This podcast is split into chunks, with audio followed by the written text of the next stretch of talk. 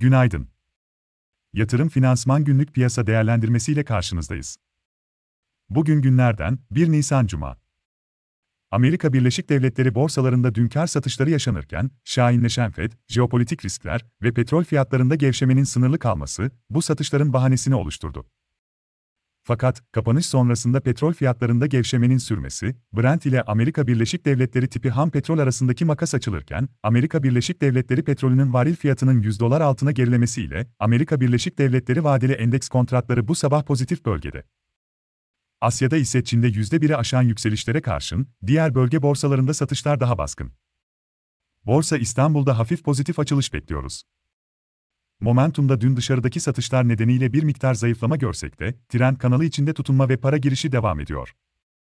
Borsa İstanbul Yüz Endeksinde 2245, 2260 ve kapanış rekoru 2278.55 dirençleri ile 2220, 2200 ve 2170 destekleri takip edilebilir.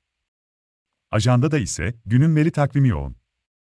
İçeride imalat PMI, İTO Mart ayı İstanbul enflasyon verileri ve gece saatlerinde S&P'nin Türkiye not değerlendirmesi izlenecek. S&P'nin B artı, negatif olan not ve görünümde bir değişiklik yapması beklenmiyor. Avrupa ve Amerika Birleşik Devletleri'nde de PMI verileri takip edilecek. 10.55'te Almanya, 11'de ise Euro bölgesi imalat PMI verileri açıklanırken, Euro bölgesinde ayrıca 12'de tüfe açıklanacak.